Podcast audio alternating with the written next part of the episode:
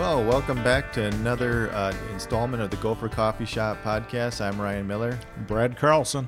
And Brad, it's been a while since uh, since we recorded one of these, and uh, we kind of were talking about it. And, and instead of doing sort of one off uh, episodes or installments, we're going to try to put together a season because I I know a number of people. We hear some feedback. They like listening to these, and so it's our goal to kind of try to create kind of a more of a weekly installment here for for the next uh, at least the foreseeable future. Uh, and so we're starting today um, with uh, with one of our guests. He's been on before. Uh, welcome, Dave. Thank you very much.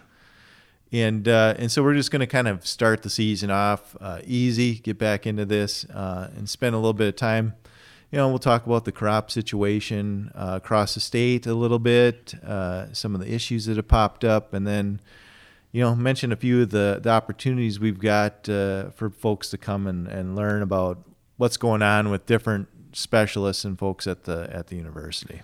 Yeah, you know, uh, the last, I don't even know how many years, 8, 10, 12, it's been so wet most years, uh, even in 2012. Uh, that's uh, regarded as a drought year in the Midwest. It was uh, okay in Minnesota.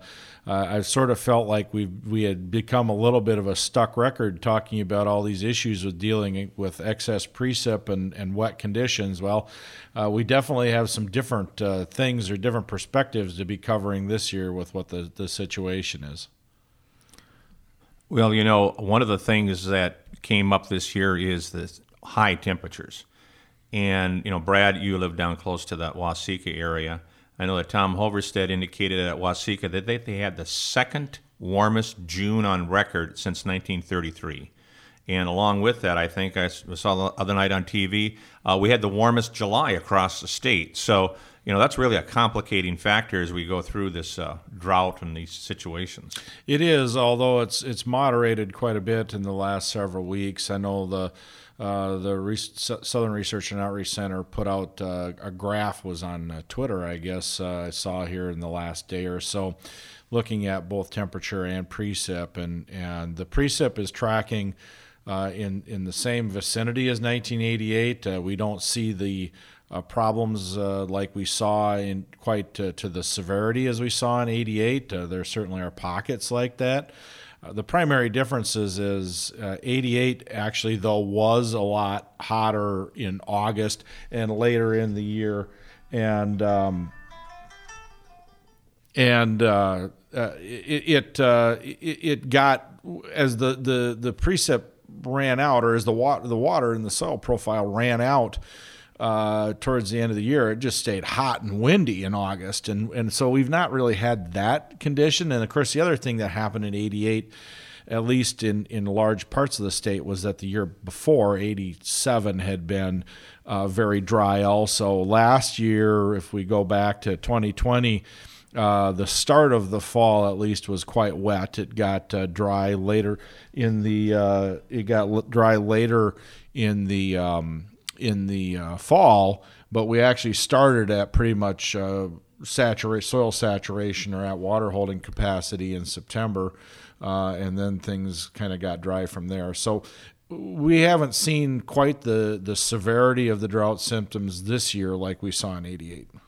So, in, in Brad, you're kind of that perspective is kind of uh, south central Minnesota, like Waseca area. Is that uh, trying to get a handle on on on exactly because why I'm bringing this up.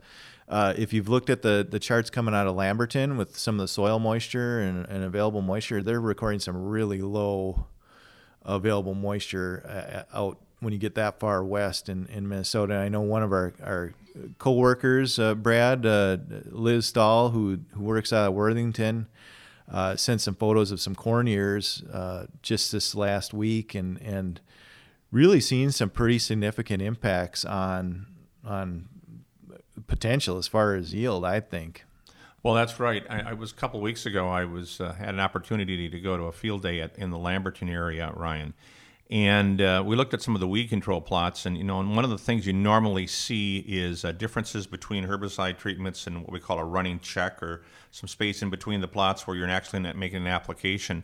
And there were practically no weeds. And so, you know, in that case and situation, very little moisture, and we had weed seed in the ground, obviously, but we just didn't have germination. So it becomes more difficult even to track track differences with that. But even in you know early in the day, we had a lot of the corn leaves that were wrapped up, uh, trying to slow down the transpiration loss and, and, and that type of thing, which you normally see. So um, since then, I know that there's been pockets of some more significant rain in western Minnesota and a, a, lot of places, but you know we're practically you know within two weeks or so in a lot of cases or or whatever in terms of black layer. Uh, so you know we're pretty far along, and, and this corn is either you know in the dent stage, and and at, at this point in time, it's the kernel size is going to make a difference and so forth. If you have kernels, um, but if you're going to you know far areas in some places in central Minnesota and northwest Minnesota, they're making silage um, or it's it's very tough. So there's a lot of variability across the state uh, when you look at, at possible corn yields. Well, well, even in my area, we were talking. You know, Ryan, you were mentioning where I'm located in in northern uh, Waseca County. Uh, we actually had a rainfall at the end of June that was like five inches, and it was a it was a it was a soaker, and uh, uh, it wasn't just this torrential, you know, flood two hours later. No, no, it, it, it rained all day uh, it did a lot of that did run off, but even then in the low areas, then it soaked in, and so uh, I compare that to when I get to the southern part of Waseca County. Uh, heading to the west, like towards Minnesota Lake in that area, I went to an auction a couple of weeks ago. I couldn't believe how incredibly dry it looked, and we're talking 15 miles from home, you know. And so it it really it it, there, it really is uh, big differences as you go from one area to the next. You know, a, a comment I was making uh, actually had uh, uh, colleague uh, Jeff Vetsch's uh, daughter got married over the weekend and was together with some of the, uh, f- the other soil scientists I was in in college with. Um, we we uh, were commenting how right now you probably could draw a soils map in a lot of these places just simply uh, based on drought stress. You could just start uh, if you got an aerial photo, you could start circling different crop conditions, and it actually would line up pretty accurately with soil types. Well, that's certainly the case. You know, I think of about places in Dakota County. We have a lot of areas where there's gravel, um, and it's mined, you know, commercially, and and some of those veins run into in, into fields, and you see like uh, finger-like activities throughout there. I know before before Ryan, we were talking about your observation even in soybeans, where you'll have green beans and and and, and, and situations where they're not obviously and farther along and more maturity, but uh, you know that that subsoil uh, or lack of moisture in there and any light lighter soil, and we get into central Minnesota, some of the same things. Certainly north of the Twin Cities. So uh, you know, uh, I think Brad's right that soil type and the variability within a field um, is is really really highlighted. And I, I, guess that my question is, okay, we're here uh, getting towards the end of August. Uh, what do we need to have happen uh, for fall moisture? And thinking about 2022, um, uh, are we uh, should we be concerned, or is it just too early to be that predictive? So, a couple of things there, Dave. I think uh, first, kind of the odd man out as you as I sit in in Rochester and Southeast and look east. Uh, well, we've been below normal precip. Uh, when we look at the norms, uh, certainly we've been sufficient, I would say, with moisture, and uh, in most crops, uh, there was a period in the year where some of the corn uh, just west of Rochester showed some some moisture stress on certain areas, but largely we've picked up precip and pretty timely precip, and even with the hot temperatures have, have managed to sort of uh, sustain. Although, like you're, you're, mentioning now, we are uh, we've been below our normal precip. So, what do we need for recharge versus uh, you know other parts of the state. Uh, you th- look up into northwestern Minnesota, where one of our coworkers has mentioned that they have gotten very little precipitation this year, and so it'll be a question of what what does each region with that variability, what do they need to to recharge, and um, you know. Uh, the one thing I, I know I've mentioned this before uh, on some of the things we've had our field notes program this summer, but we had on a guest uh, from the Climate Hub there, Dave. You coordinated with him, Dennis Todey. Uh, Dennis Todey out of Iowa, yes. And, and he, he made mention of some work he did when he was in graduate school. Uh, he's a climatologist, and uh, and he he was saying how summer conditions don't correlate to our fall and winter conditions. So just because it's dry now doesn't mean for certain we're going to see a dry winter. There's there's those two things don't don't correlate well with one another according to him, and so. Uh, you know, there's just as much likelihood, uh, and we'll have to pay attention to some of those outlook forecasts as far as, you know, are we going to have a wet fall and winter? You know, and and uh, there's there is some possibility or probability that things will return to normal. I guess. Well, even if you have normal rainfall, you know, you're so far behind in some of these areas, it's going to take a while to catch up. And we start to think about, you know, not just, you know, herbicide carryover, which we have with certain products, obviously, in post emergence, but I don't know what's the impact on, on fertility and, and nitrogen going into if we do have a dry fall. Yeah, well, if you look at historically, I mean, typically speaking, we are relatively dry in the fall. Uh, that's historically, uh, if we look at, for instance, the drainage records from the, the drainage plots at Waseca, you know, most of the the water running through those plots happens in uh, March through June, and then that's kind of it. And historically, they don't get a lot of uh, water running through the drain tile there in the fall, which I'll, therefore indicates that the soil is not saturated. Now, the, the as I mentioned when we started this podcast, uh, the last 8, 10, 12 years, we've kind of flipped that, and it's been fairly wet in late September, and particularly a couple times we've had some of these real catastrophic events where we've had 8, 10 inches of rain over a large area, over like a 3, 4 county area where it's just flooded everything. Um, barring those types of events, though, uh, the odds of us actually saturating the soil uh, this fall probably aren't really high, even if we just simply return to normal. There's enough of a moisture deficit. Um, there's really nothing to be taken away from any of this long term, like we've uh, we've said for, for many years, farmers need to be in tune with how their management needs to adapt to climate conditions and be flexible enough to be able to make those changes and therefore I don't think you need to be thinking at all about you know I'm permanently changing how I manage this, that, or the other thing. Uh, but the one thing I guess from the nutrient side uh, we've been stressing is. Uh, the loss of nitrogen is water based, and we don't have a lot of water. And so, this is a year we would anticipate um, potentially having carryover nitrogen next year, uh, both from mineralized sources in the soil, but also unused fertilizer. Uh, if it stays relatively dry between now and next June, when the corn starts taking up its nitrogen, uh, there stands a chance that there's going to be a lot of it left in the soil profile. Uh, and then from that, also that standpoint, um, the environmental conditions are going to be a lot more forgiving this year as far as doing fall applications. Now, we still don't want anybody putting on fall urea. That's just too risky of a practice no matter what. But as far as fall anhydrous, you know, we look at the, the data is kind of indicated while on average you say fall anhydrous doesn't yield as well as spring, and that is correct. But in reality, what you find out is that in dry years, fall anhydrous yields just as well as spring anhydrous or spring nitrogen does, and in wet years it doesn't. So this is not a wet year, and so this is a year that potentially that fall anhydrous will probably do just as well as a spring application. But of course, the asterisk to that always is we don't really know what the, the weather conditions are going to be like come next April and May. You know, if if we do, Brad, have um, an early fall, like some of us were talking about a little bit earlier, you know, this crop is pushed along because of the dry uh, situation and, and, the temperatures, and you pull it off a little bit. Any comments about you know the timing, uh, soil temperatures to do uh, fall anhydrous? I mean, somebody said, "Well, I get this field done early," or you know, or whatever might be.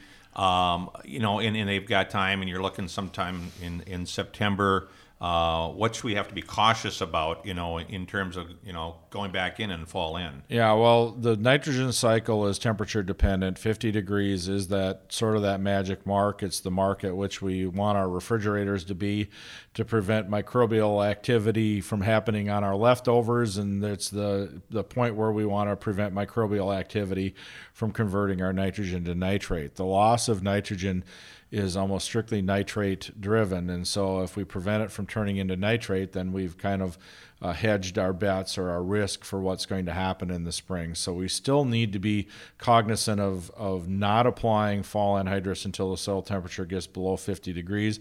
Uh, it is there is enough soil moisture for the nitrogen cycle to happen. We are not desert bone dry. That that is not the case. The places that are sandy soils that are at high risk for loss, and you shouldn't be applying there in the fall either. In fact, in most of those places, it's now restricted uh, anyway. Uh, so from that standpoint, I guess um, we need to be kind of looking at that. I guess uh, we still need to be uh, cognizant of, uh, uh, to some extent, using nitrification inhibitors, particularly in parts of the state that historically would be a lot wetter. Um, you know, south central, or, or if you're on a heavier textured soil in central Minnesota. Um, but uh, the other thing, though, I am encouraging farmers to think about because of the potential for carryover nitrogen next year is maybe just put on a half rate, you know, and then wait and see what it's like next year. Now, um, we do have a pre plant soil nitrate test that can be used for uh, taking a nitrogen credit. Um, we only have historically recommended using that in the western part of the state in the fall. But uh, you know the the caveat to that always is, regardless of where or when you take it, you need to be confident that that nitrogen is still there. So if you take the soil nitrate test and then it gets really wet, realize that those numbers might not be accurate anymore. And so we need to sort of focus on that. But the other thing is, if you apply a half rate of anhydrous, this tests nitrate. So if you do a spring test, you probably need to do it early enough uh, when the soil is still cool to prevent that uh, anhydrous from turning into nitrate because that'll mess the test up. And so that that's another thing to be thinking about. So Brad, uh, one thing uh, to mention here, you know, you talk about being adaptive with your nitrogen management. And I was uh, reviewing some video for a project we were working on uh, related to manure and nitrogen smart and uh, something to kind of maybe talk about a little bit is, uh, and the reason I bring this up is uh, Melissa and I recorded some some video out here uh, in December. Okay, so and and it was outside, and and clearly it was warm, and I don't know, uh, you know, to what extent the soils were definitely cold, but uh, had they frozen up, or you know, what was the situation? Yeah. Well, you and I, you and I got visited by a conservation officer because he thought we were setting up to go goose hunting. Instead, we were standing out there to record video. Uh, but but uh, y- yeah, so warm fall, right? Precip, you know, the, the, these are going to change yeah. some just as much as spring potentially with with uh, the loss of any nitrate you might pick up right. in the soil with a with an early test. Yeah. Um, you know, one of the things that we're kind of looking at, uh, Dan Kaiser and I are working on a new advanced nitrogen smart uh, session on adapting to climate. The manure people, uh, the State Department of Agriculture actually has a website that looks at runoff risk. Okay which seems like something separate, except runoff risk is increased when the soil is saturated. And so you can also take a look at the runoff risk. And if the runoff risk is high, it also indicates that we've got saturated soils and potentially we're having issues with other types of nitrogen loss also but that that website they have also has soil temperature data on it which helps advise you know their intent is to advise uh, manure application because manure behaves in similar ways as commercial nitrogen. But that's also something to watch. You know, um, I guess the other part of this is is uh, just kind of looking at the historic uh, uh dates when we usually reach 50 degrees uh, soil temperature. Um, typically about the 25th of October in Waseca, and of course that's going to be uh, earlier in the year as we get uh, further north, and it's going to vary one week, one way or another, depending on what the weather's like. But uh, I guess the thing you need to be thinking about is again, if you only applied, say, a half rate, um, is just simply then keep an eye on what those soil moisture conditions are between now and, and next growing season. Um, fortunately, we've got enough uh, uh, infrastructure in place to do side dress applications that really we can wait all the way until we get to V4, V6 before even making a decision on what our final uh, application rate needs to be.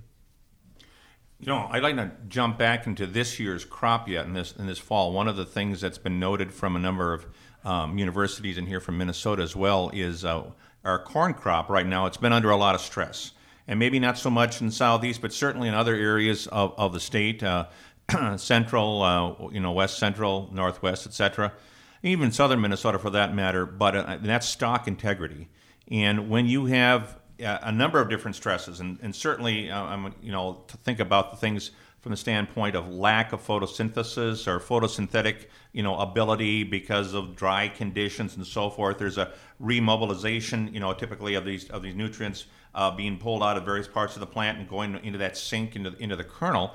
Uh, you will get some concerns about stalk integrity and standability, and you may not see it right away uh, in a lot of these fields until you have a major event, you know, um, God forbid a windstorm or, or, that type of thing. But you'll also have hybrid and genetic differences. So um, you maybe, I guess my point is here is observe some of these fields, some of these things that you might be thinking about taking for grain. If you might have some differences, you might have to prioritize certain fields, one a variety or one field over another, depending upon moisture conditions. But is it's it's not really a stalk rot in the true sense of a disease, but it's more about integrity quality. and standability and, yeah. and, and quality. So uh, it's a reason to get out there and, and, and look around and get out there and look at your soybeans too. Uh, there is some in- indications, uh, it's as strange as it may seem, about white mold in Minnesota. Yeah, um, and you might, and that's a variety selection for the most part. You know, fungicides play into this, but certainly variety is probably number one in genetics uh, in there, and and SDS, so, uh, sudden death syndrome. So um, I'm I'm going to actually just pause here and and do a commercial Okay. And, and that is, uh, we are having on September 9th a, uh, a field day at the Rosemount Research and Outreach Center uh, that's going to include two things. Uh, Dr. Dean Malvick uh, has his research plots with uh, on SDS. We'll talk about some of those diseases, frog eye, etc as well as Dr. Ken Ostlie uh, has a really good display in, in, terms of genetics. We have a lot of concern over corn rootworm damage and a lot of areas in Minnesota this year with some different uh, BT events. So Ken's going to review those and go over that. So it's in the morning, 8:30 registration. Uh, run it from nine nine to noon. You can go on uh, online and register in the Crop News. So. Uh, that's my plug or commercial, Ryan, uh, for uh, September 9th. That's a Thursday, um, and a good opportunity uh, to review those as well. But certainly before then, on your own, uh, get out there, uh, take a take a walk through that. Be observant of those fields. We've got volunteer corn out there uh, to beat the band in a lot of fields, uh, you know, and uh, in addition to water hemp. And and I know you maybe comment. There's well, some things you can do there yet on the edges of fields. Yeah, and and to, to kind of you know we were talking about this earlier that that visually in a general kind of sense, things look a little bit more like the end of September uh, for large parts of the state, at least in southern Minnesota where I've been. It looks more like late September than late August visually, and and so it's it's certainly like you said, Dave. Take some time and get out there and look for things. Um, you know, I, I don't know, like uh, in certain parts of the state, are, are spider mites still an issue? I, you know, the, the thing that I uh, reflect upon is uh, just this past Friday we were out at uh, at Rosemount and I was visiting with their the person doing their applications this season, mm-hmm. Carter, and uh, and they sprayed almost all their soybean acres right. for uh, for spider mites. So you know maybe that by the time this podcast is is been released, it's that ship will have totally sailed by that point, but. Something that did pop up this year, and, and there was quite a bit of uh, management. Well, certainly, I, I think that's it's, it's, still still occurring, and you know, there's there's fungi and so forth that can bring those populations uh, down. Uh, typically, whether you have moisture, but the I guess the other thing is you know long nights, short days. If you have a heavy dew, uh, uh that can have an effect too on that on that population. Uh, but you know, they're, they're still still active, and you know, in applications, there's recently been some changes in terms of insecticide availability, at least for next year. Uh, uh, going through, but um, there's certainly a lot of options yet uh, yet this year. But I, I I've seen the same thing, and it's on the edge of the field, but it progressed into the field very very quickly. So as we're getting towards fall, and I have uh, teenage boys who are very concerned about uh, shooting a deer this fall. They've been uh, actively running uh, to our property checking trail cameras, and one of them came back over the weekend, Dave, and reported the uh, grasshopper or locusts, if you will, were just going crazy in the in the soybeans. Is there anything that, that we need to be thinking about related to them right now? Well, it's it's been a big problem, Brad, uh, up in northwest Minnesota and western Minnesota. Uh, you know, we have the, the small grain crop. Uh, they move into out of the road ditch, and depending upon that, yeah, we were talking before we started about the, the lack of grass in a lot of places, or, or the inability to have even forage in, in, in alfalfa or forage grass mixtures. So they'll, they'll chomp on anything they can, anything that's green, of course, and, and the soybeans would be there. But uh, there are defoliation scales in terms of economic thresholds that you can utilize uh, that are they're available a little bit on online. So are, are I mean, they, it's are, it's it's a possibility. I mean, you can if you lose enough leaves. Of course, if you're starting to really drop leaves, then becomes a mute issue. But well, I was going to say, so, are they even accurate though for a drought stressed crop that has a lower yield potential in the first place? Well, you know, and that that's true. And of course, there's an expense. You know, right. I, would make that make that application. Typically, they don't go over through the whole field in in at least they haven't for years in in there. But I think it's been a bigger issue out in western Minnesota. And and Dave, I my brain starts to go pod clipping and and protecting some mm-hmm. of the mm-hmm. yield you're talking about. But then the big thing I start to think about is pre-harvest interval, right? So oh, if, yeah. if any of these decisions get to be made, or, or or you decide to make an application of some sort, take a look at the pre-harvest interval because your harvest may not be at an ideal time if you have to wait until you can legally get back in and, and do that harvest. Well, that's always been the case with uh, soybean aphids, and we've had sometimes some years where we you know made make like late applications. But you're correct. Um, depending on the product choice, if you work with your crop consultant or your uh, supplier in, in terms of that, uh, but that becomes really uh, really critical. I know we we cut off the herbicides in a lot of cases because we can't uh, use utilize those, but we also have that you know concern when it comes with um, in, you know insecticides as well. So uh, check check those uh, those levels and in, that type of thing. But you know, I you, you were talking about those cameras, uh, Brad. What about you? You mentioning before about just forage and and grasses and and what's growing and what's not growing out there. I know up in, at Rosemount, some of the better looking fields of alfalfa just didn't come back worth two hoots in the third crop. What are you guys seeing? Uh, well, I, I, I cut uh, some waterways and some stuff like that just for a little bit of uh, forage for my steers and and uh, I've got red clover growing uh, in, in, a lot of that now. Red clover did have a decent year; it came back pretty good.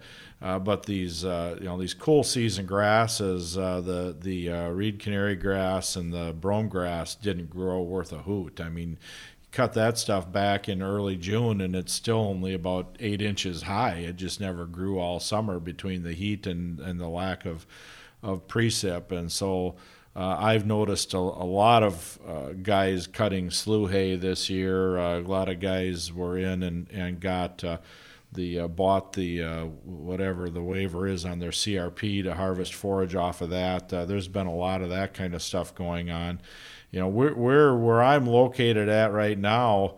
We have so little dairy left anymore. We don't. I don't see a lot of alfalfa routinely, so I haven't really noticed what the alfalfa has been looking well, like. Well, it's it's tight all over. You know, and our coworkers in northern Minnesota, you know, we really have a problem with uh, you know cutting back on livestock, uh, uh, cow calf or, or, or, pairs going in, into the uh, auction barns, but just lack of pasture, lack of hay in northern Minnesota.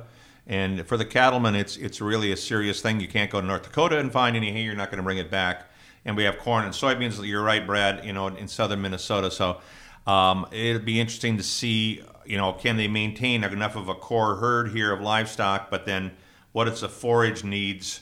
You know, going forward for next year. Well, and, and this is anecdotal here, but uh, did have the chance to visit with one person uh, in north northern Minnesota, Perham area, I guess that they sold off all their cow calf pairs because it just it was going to be a difficult thing to manage right. into this fall. And so they made some changes in their livestock management you know outside of the crop arena because of how dry it had been this season. So certainly folks are making some adjustments. And like you said it sounds uh, to me that that we you know we're short on some of these forages in particular brad I, I know I drove over to your house not this past weekend but the weekend before. And the amount of uh, slough hay, ditch hay that was going down was just remarkable uh, to see that kind of cutting going on. So people that do have livestock are definitely looking at alternatives to to help you know see Yeah, them I- through. I, I tend to wonder, uh, you know, a lot of the forage that moves into this area commercially or moves into Minnesota is coming from out west. A lot of it's coming from Idaho,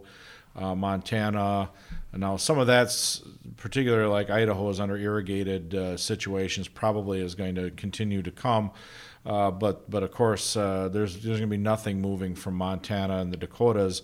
But on the other hand, you know, all of us have, are involved in some level of social media. Uh, you know, it, it hasn't been dry across the whole U.S. I mean, it's still wet in Illinois and the and and Indiana and Ohio. Uh, I guess my curiosity is if we start seeing reverse hay movement, if and and and of course they can't just gear up and plant alfalfa, but uh, there probably will be a lot of ditch hay and and lower quality hay available moving from the east to the west. Uh, uh, particularly some of these hay auctions, I would I would expect to start seeing some of that stuff showing up.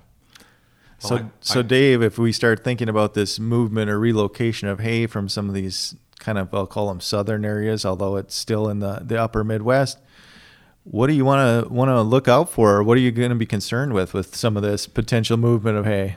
Well, you know, I, I think I know where you're going. You're talking a little bit about moving undesirable things with it, you know, and, and that could be weed seed, uh, could be other plants. We obviously are concerned about Palmer amaranth and, and other invasive um, grasses and weeds coming, you know, in with that. Uh, you know, when people look for alternative feeds, they want to bring cottonseed in, you know, for in situations with that. So, um, you, you know, this this hay movement across state lines, um, you know, is is of concern, and I think it will be uh, as we go forward. And then to think about the end product too. So once once we've fed some of these products to cattle and and and dairy or whatever, uh, where does that manure go? And maybe trying to keep tabs on that and and and look because certainly if you're scouting, you can be on the front side of a of a new weed infestation and and do some some better management and try to kind of mitigate it from becoming a huge problem for you. Well, we had a situation a couple years ago, uh, a producer feeding screenings on Redwood County and ending up with Palmer amaranth in the field. But, uh, you know, it, it came that way through the cattle and, and manure and, and it was still viable.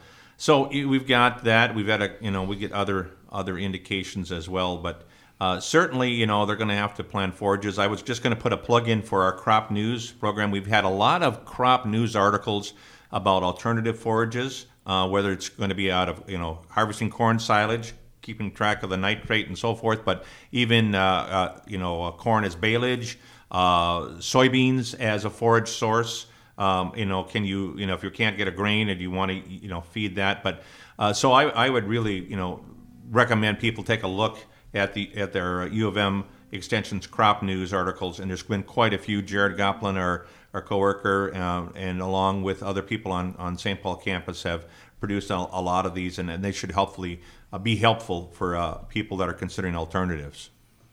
Uh, I'd like to just switch gears a little bit here as uh, we're getting uh, heading towards the end of the uh, podcast. Um, a couple we wanted to plug just a couple other events that are coming up. Uh, uh, one of the things that, that we were talking about before we started recording is we've got our our our state professional association, which is not of great concern to the public, but our Minnesota Association of Extension Ag Professionals uh, was founded on January 28th of 1920, and so we actually had a centennial last year. It was then known as the Minnesota Association of County Ag Agents. Uh, we were not allowed to celebrate our centennial uh, last year, so we are going to be having a centennial celebration coming up here in a few weeks on September 14th. Uh, that program is going to be in the afternoon. That's a Tuesday, and it's going to be at Voss Park uh, on the northwest corner of Butterfield, Minnesota, in Watonwan County. This is where the Butterfield Threshing Bee happens every year. So it's a kind of a nice park-like setting, but with old uh, uh, pioneer uh, uh, buildings. General store, schoolhouse, pioneer houses, blacksmith shop, livery, all those kinds of things. And uh, while we're not turning this into a big public event, the public would be welcome to join us if they are so inclined that afternoon. And because one of the features we are going to do is a number of us are going to give uh, old time extension presentations. We're digging out some of our information from 60, 80, 100 years ago. And we're going to give uh, uh, mock presentations like you might have heard if you were a farmer showing up at an extension meeting uh, or, or somebody getting off the train to talk to you about corn hybrids or whatever it was from uh, uh, all those years ago. And so, if that's of interest to you, that's going to start at 1 o'clock in the afternoon at Voss Park. Uh, there's no cost for you to show up for that. Uh, uh, so, if, if you're into history and you find that kind of stuff uh, interesting, you're welcome to join us that afternoon. we're going to conclude. towards the end of the afternoon, just with an open microphone of storytelling, and most folks who have been in extension for 25, 30, or plus years uh, have lots of stories to tell, uh, humorous and otherwise, of things that happened over their careers. And so, if you're somebody who has engaged with extension uh, over the years, uh, you may find that interesting, or maybe you've got your own uh, funny story to tell about your county agent from years ago. Uh, you'd be welcome to do that too. So, again, that's going to be on September 14th, uh, 1 o'clock in the afternoon in Voss Park on the northwest corner of Butterfield. I believe it's a Monday. Is that correct? It is a Tuesday. Tuesday. Dave. It is That's a, a Tuesday. Tuesday. Yes. September 14th and a, Yeah. and a Tuesday. I'm going to talk about advantages of uh, hybrid seed corn over open pollinated I think we're going to have you Yeah. talk about promoting Minnesota number 13. There And you So go. you're going to just avoid the fact that a lot of, uh, particularly in Stearns County, that ended up into uh, value-added products that we're going to skip uh, discussing. All right, guys. Well, anything else coming to mind? Not, not really. I guess uh, probably just the the last thing is we're headed to harvest here. You know, just remember as Dave was saying, uh, we were all talking about uh, there's going to be issues relative to stalk integrity, and particularly right now is a good time to be keeping tabs on the fields as far as uh, if you're uh, having nutrients being mobilized in the plant. Uh, look for those pockets in the field. Uh, later on, they're not going to be as evident anymore and uh, kind of keep an eye on that. It is also likely you're going to see some differences in in uh, grain moisture uh, because of that situation, and so also be prepared to kind of deal with that.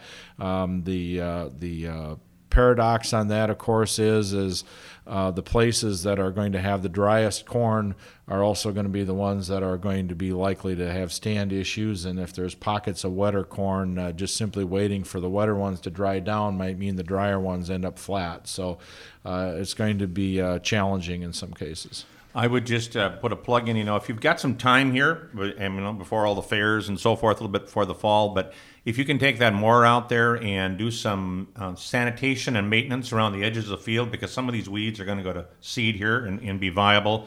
You know, do what you can. I mean, to help yourself for next year in terms of on the edges of the field, giant ragweed, etc. A water hemp, and then think about you know your fields themselves. We got a lot of fields with a lot of volunteer corn here. You want to try to avoid uh, running that together, you know, and taking a discount, whatever you can do. Maybe, maybe they'll actually go out and, and take some corn out or pull it out if you can, you know, or what that matter is, but can plan. And, and just because you're out in a combine doesn't mean you have to run everything in the whole field into the combine tank. If you've got a really weedy spot, you might be better off to go uh, go around it because combines are excellent weed seed spreaders. Yeah, and I guess probably the last thing here is uh, just kind of your annual reminder that this is the best time of year to be dealing with control of perennial weeds too. I know if you've got uh, Canada thistle in the ditches or fence lines, uh, good time to deal with that. If you've got buckthorn issues on the edges of some of your wooded areas, this is a good time to be dealing with that too. I think you're on the township board, so you would concur with that. I know? would concur with that, and uh, we just got done spraying a commer- uh, uh, paying a paying paying for spraying a uh, commercial outfit uh, that did some uh, woody uh, control on our road ditches, and so yes, Yeah, good point. Good point. And definitely, yeah, fall for that Canada thistle. Uh, I know everyone wants gets all crazy when the, the seed starts to fly, quote unquote. But uh, now is the time to be thinking about Well, that. that's the thing is I'm sitting on the town board, and they always want everybody to go out and mow that stuff uh, in in June. In reality, that does little to nothing. Uh, other than makes people feel better about it. If you actually want to get it out of the township road ditches, get out there and spray it. Uh, starting here in about uh, oh two or three weeks, middle of September. Excellent points. Well, I want to thank Dave for joining us today, and I want to thank all the listeners out there. And, and just a reminder this is kind of going to be the first installment of the Gopher Coffee Shop podcast, leading into what we'll call a season, I guess. And uh, as we head into fall, we'll look for opportunities to kind of try to have new episodes here every week, as well as uh, maybe make some kind of uh, uh, collective of some of the older more timeless uh, installments that we've had and uh, and some of the entertaining ones and and try to put those out there for you. And so I just want to say thanks again